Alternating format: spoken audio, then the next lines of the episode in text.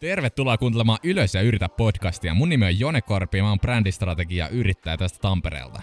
Morjesta. Tervetuloa munkin puolesta. Mä oon Lehdollaari, ideamarkkinoinnin toimitusjohtaja Hämeenlinnasta. Ja tänään me puhutaan markkinoinnista 2020-luvulla.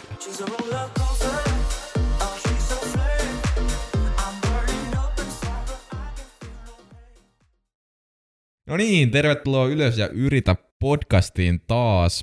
Viime jaksossa puhuttiin mun lemppariaiheesta brändäämisestä ja vähän sivuuttiin markkinointia, mutta tänään mennään sitten tarkemmin tuohon markkinoinnin maailmaan ja markkinointiukkeli Lari saa kertoa meille siitä. Ja tosiaan otsikolla markkinointi 2020-luvulla mennään tänään ja tullaan keskustelemaan hieman moderneista markkinointityökaluista ja kaikesta muusta hauskasta matalan kynnyksen markkinoinnista, mitä sinäkin voit tehdä, hyvä kuuntelija. Tuo oli hyvä myyntipuhe. Eikö? Kyllä se on hyvä myydä vielä vähän podcastia tässä jaksoa. Joo. No Lari, kerros meille, mitä on markkinointi 2020-luvulla? No markkinointi on 2020-luvulla, mistä sen aloittaisi? Se on aika laaja käsite, eli Niinhän se on. No jos me nyt pureudutaan vaikka siihen, mitä mä teen, eli täysin digitaaliseen mainontaan, niin siis markkinointi 2020-luvulla aloitetaan vaikka siitä, että nykyäänhän siis verrattuna vaikka 50 vuotta taaksepäin, niin markkinoinnin väyläthän on, en tiedä, moninkertaistunut, mutta aika isolla kertaimella. Kyllä, aika isolla kertaimella moninkertaistunut, eli nykyäänhän on. Jos ennen oli mahdollisuus printissä ja jossakin niin kuin näkyä tuolla jossakin julisteissa ulkomainonnalla, niin nykyään on vielä ne. Sitten on kaikki digitaalisen mainonnan kanavat, eli some. En lähde sen enempää kanavia erittelemään, mutta 10 kanavat, missä näkyy miljoonat, 10 miljoonat, en tiedä tarkkaa lukua, nettisivut, missä voit näkyä, televisio, radio. Siinä nyt varmaan niin kuin aika pitkälti tämän hetken pääkanavat. Mm. Ja kaikki ulkomainonta, mikä on nykyään vielä kehittynyt, kaikki screenit, tämmöiset. Eli siis markkinointi on nykyään hyvin laaja käsite ja sen takia on hyvin paljon markkinointitoimistoja olemassa nykyään, koska näitä osa-alueita on kertakaikkisesti niin monta. Kyllähän siellä kilpailua riittää. Kerros Lari meille mitä on markkinointi pohjimmiltaan? Markkinoinnilla on hyvin monia, niin kuin viime jaksossakin tuli selville, hyvin monia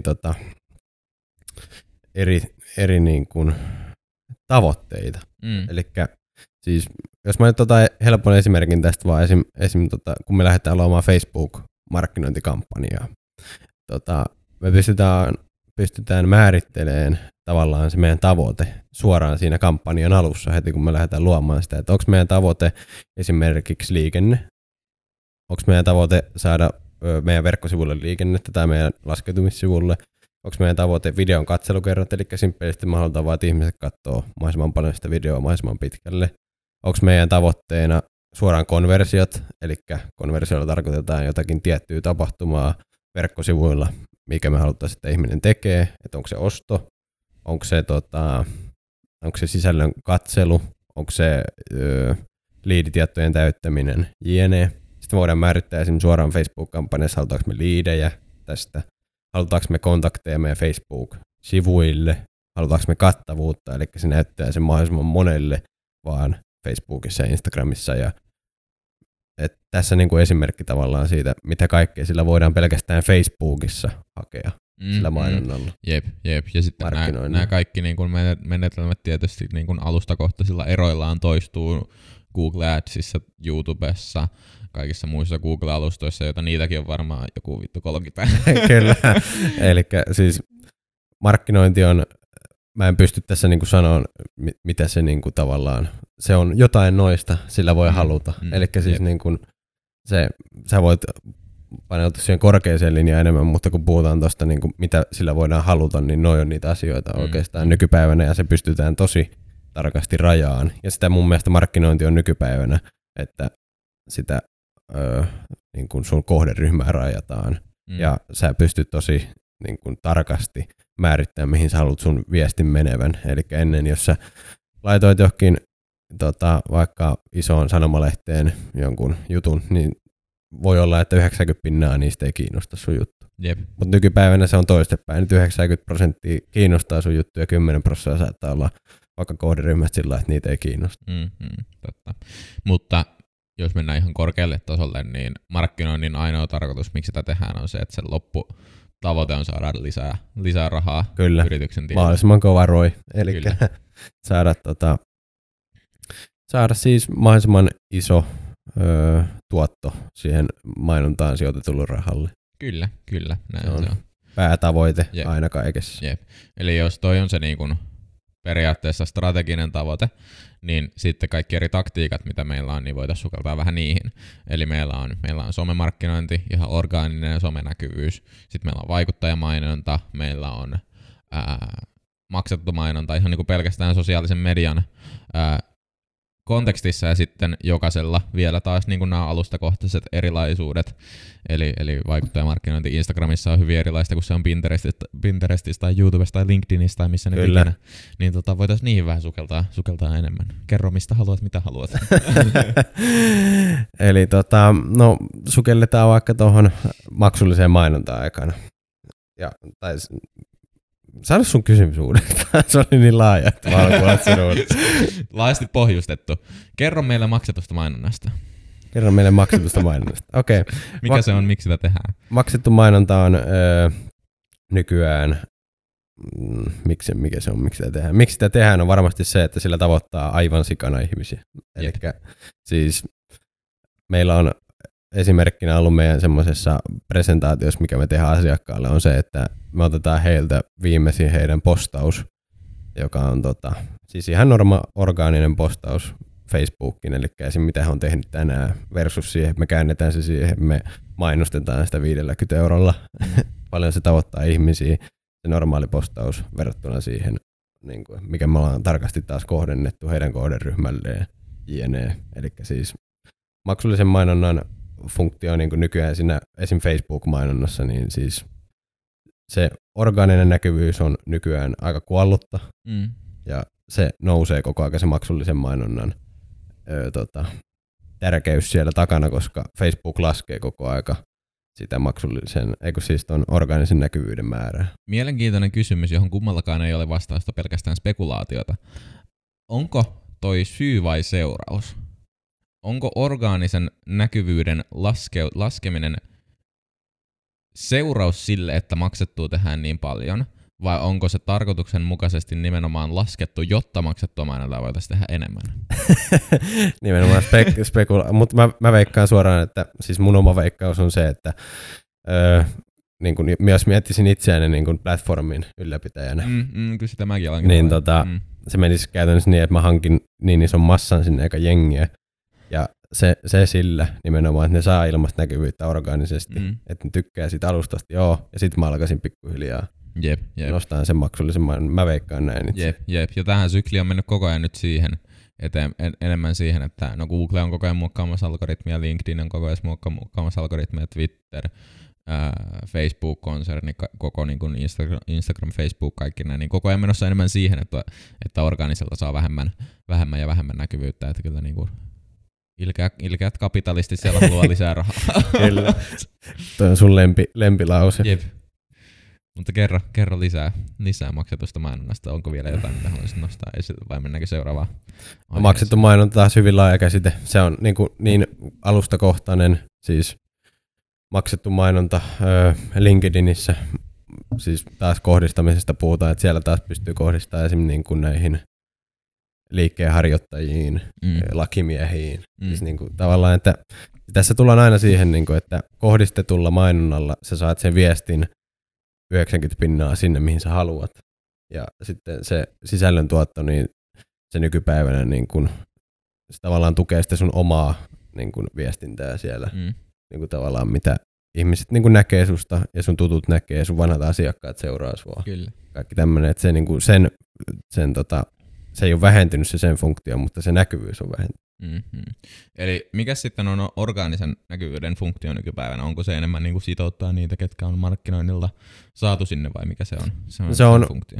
No mä näkisin sen niin, että se on susta kiinnostuneiden ihmisten sitouttamista, niille kiinnostavan sisällön tuottamista ja sielläkin voi, tai siis sielläkin haalitaan sillä kiinnostavalla sisällöllä uusia seuraajia esimerkiksi Instagramissa, niin jos sä meet itse seuraa vaikka, meet Instagramissa vaikka sun feediin ja, tai sinne Exploreen ja katsot sieltä joku kiva tili. Jos se on kiinnostavaa sisältöä, kyllähän sä seuraat sitä. Kyllä. Et siis ei sen sisällön tuotannon, niin kuin jotkut sanoo niin kuin markkinoijista, että se on tavallaan kuollutta versus niin kuin maksullinen mainonta, mutta en mä näe sitä niin, koska Facebookista, jos sä menet esimerkiksi mainoksen kautta yrityksen profiiliin ja siellä on viimeinen päivitys vuonna 2017, hyvää joulua.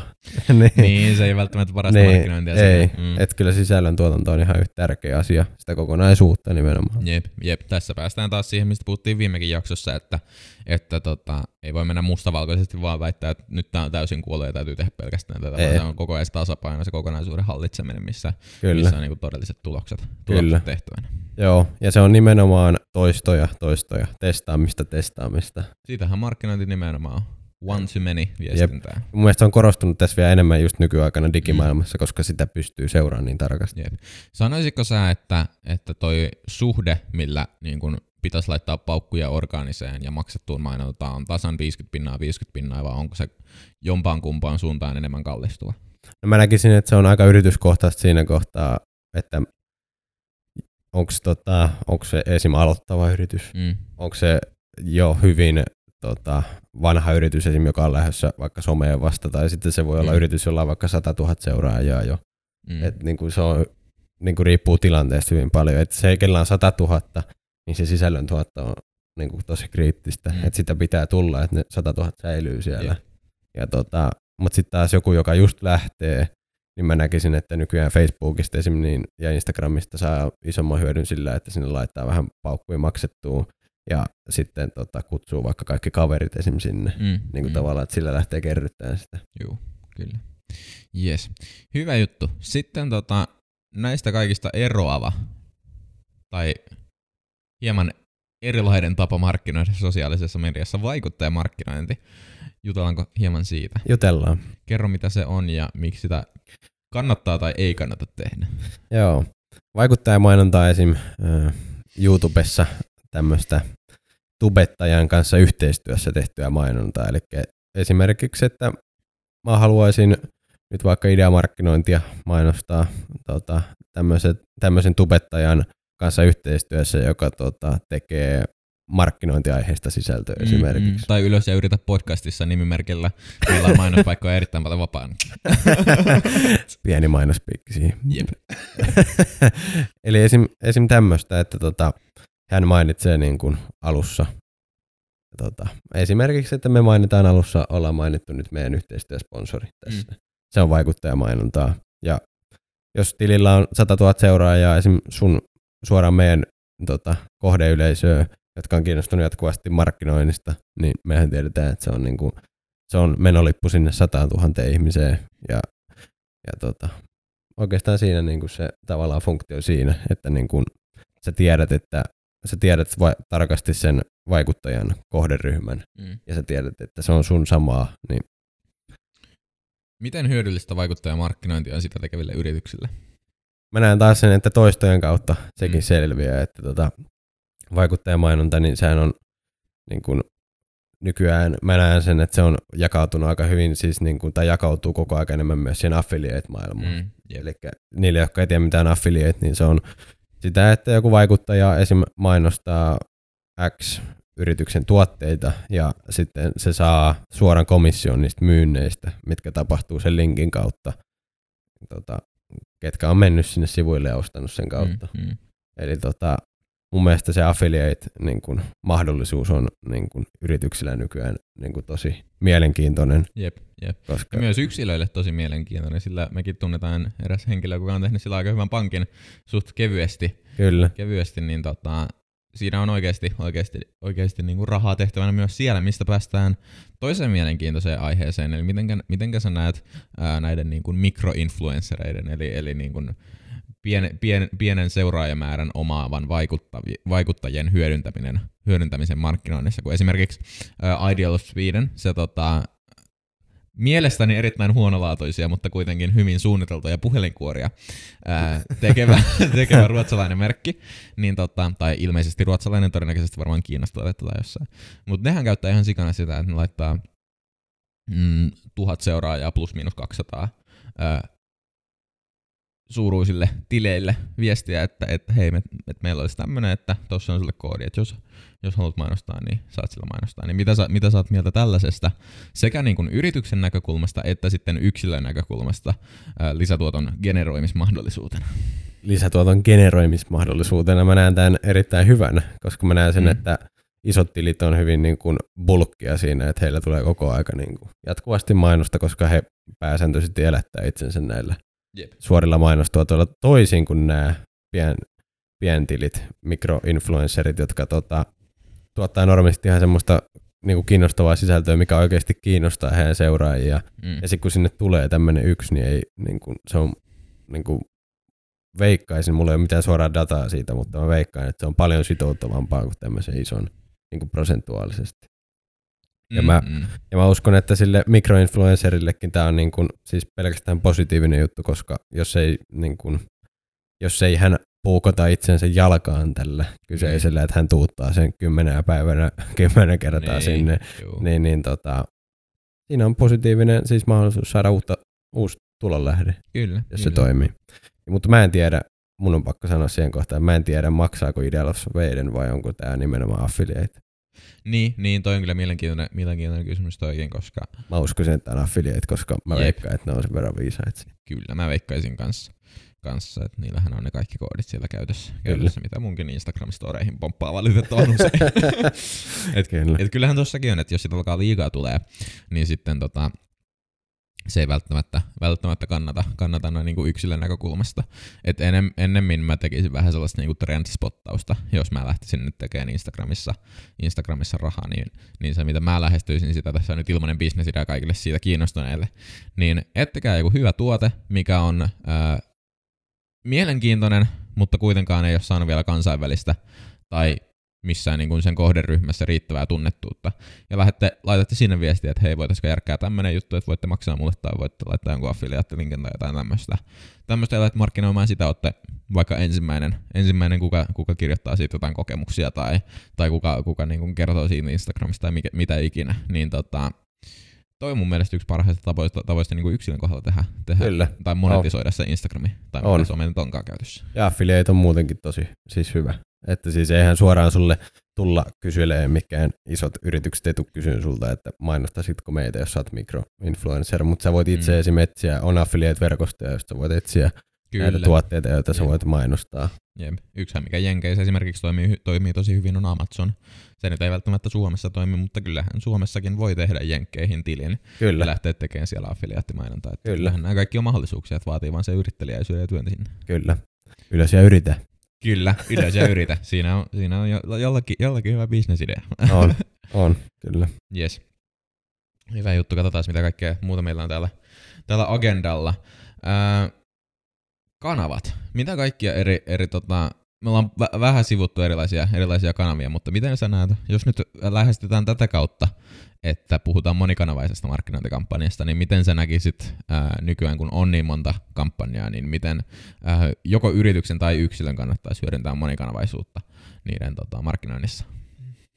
Palatakseni muuten tuohon äskeiseen vielä, mitä on markkinointi 2020-luvulla, niin kuin sä sanoit. Niin Lari tykkää sanoa 2020. Niin. Johtuen Sannin biisistä. Niin.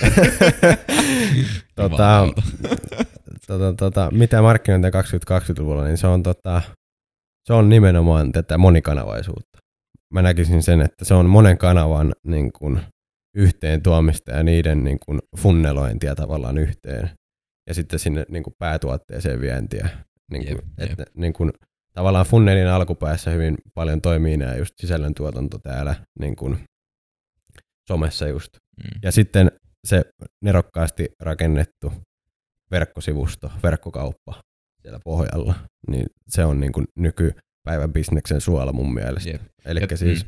Ja tähän lisätäkseni, niin on tutkittu, että ihmiseen tai yritykseen aletaan luottaa vasta sitten kunnolla, kun se on nähnyt 3 kanavassa tai useammassa. Kyllä. Eli sekin korostaa sitä monikanavaisuuden tärkeyttä. Kyllä. Ja tämä toinen käsite, että 5-10 kosketuspistettä. Eli 5-10 kertaa nähnyt sut jossakin, niin. Sitä aletaan luottaa, että tämä on niinku legit juttu. Yhdistää noin, niin 15 kertaa yhteensä ja kolmessa eri kanavassa, jokaisessa 5 kertaa. Kyllä.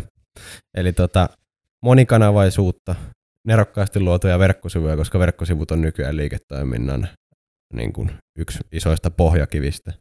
Eli se on sun käyntikortti käyttäjässä nykyään ihmiselle, joka ei ole susta kuullut tai haluaa löytää sut jne.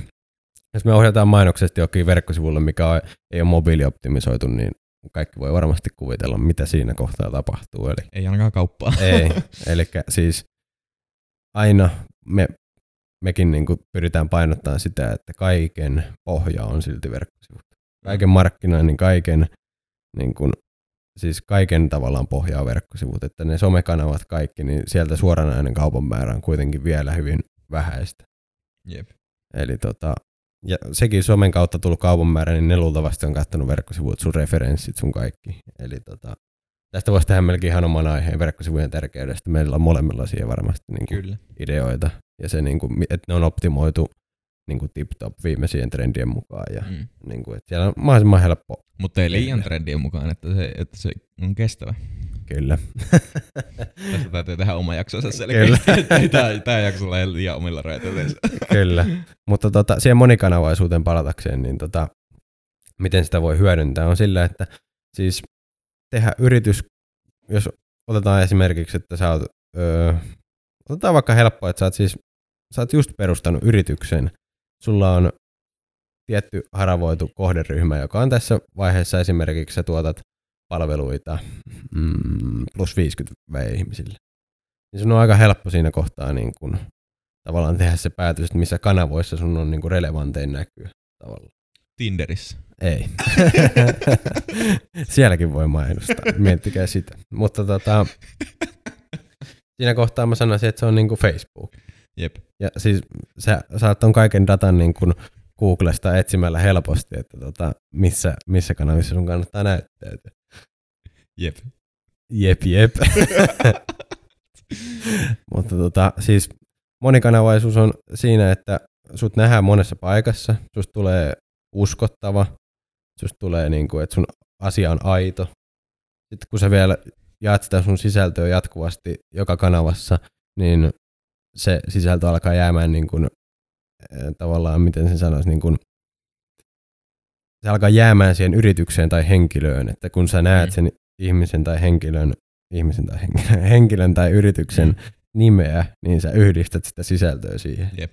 Kutsutaan assosiaatioksi, mikä on myös yksi brändäämisen avainkonsepteista. Kyllä, ja myös markkinoin. Jep. Eli sen mä näen, että se on monikanavaisuuden ehdoton hyöty. Ja monikanavaisuus myös sitä, että kun tuolta tippuu näitä uusia kanavia, esim. TikTokki, niin jos sun katselijat on 15-vuotiaita, jos sun asiakasryhmä on 15-vuotiaita, jos sä teet jotain tuotteita, mikä on suunnattu milleniaaleille, niin on hereillä, koska niitä kanavia tulee ja menee, niin niissä kannattaa olla niinku siinä upswingissa niinku mukana. Kyllä. Silloin kun se on lähdössä, niin sitten pääset siihen gameen mahdollisimman nopeasti mukaan. Just näin. Hyvä juttu. Laitetaanko jakso pakettiin? Laitetaan pakettiin. Tää oli vähän hajonainen jakso, koska aihe on niin yksinkertaisen laaja. Niin, joo. Parin sanaa mahtuu paljon asiaa. Kyllä. Joo, mutta tosiaan yläotsikkona meillä oli markkinointi 2020-luvulla. Me puhuttiin kaikenlaisista asioista, kuten markkinoinnin merkityksestä liiketoiminnalle. Puhuttiin siitä, miten sen tavoite aina tuottaa kassaa lisää rahaa, ja sitten käytiin läpi erilaisia taktiikoita, miten sen tavoitteen voi saavuttaa. Puhuttiin organisesta näkyvyydestä ja maksetun näkyvyydestä ja näiden välisestä suhteesta ja siitä, mikä siellä saattaa olla taustalla. Puhuttiin vaikuttajamarkkinoinnista ja siitä, miten yritykset voi hyötyä siitä, ja sitten teille, hyvät kuuntelijat, annettiin ilmainen bisnesidea. Jos käytätte, niin lasku lähtee sitten sähköpostissa, mutta ei vaan.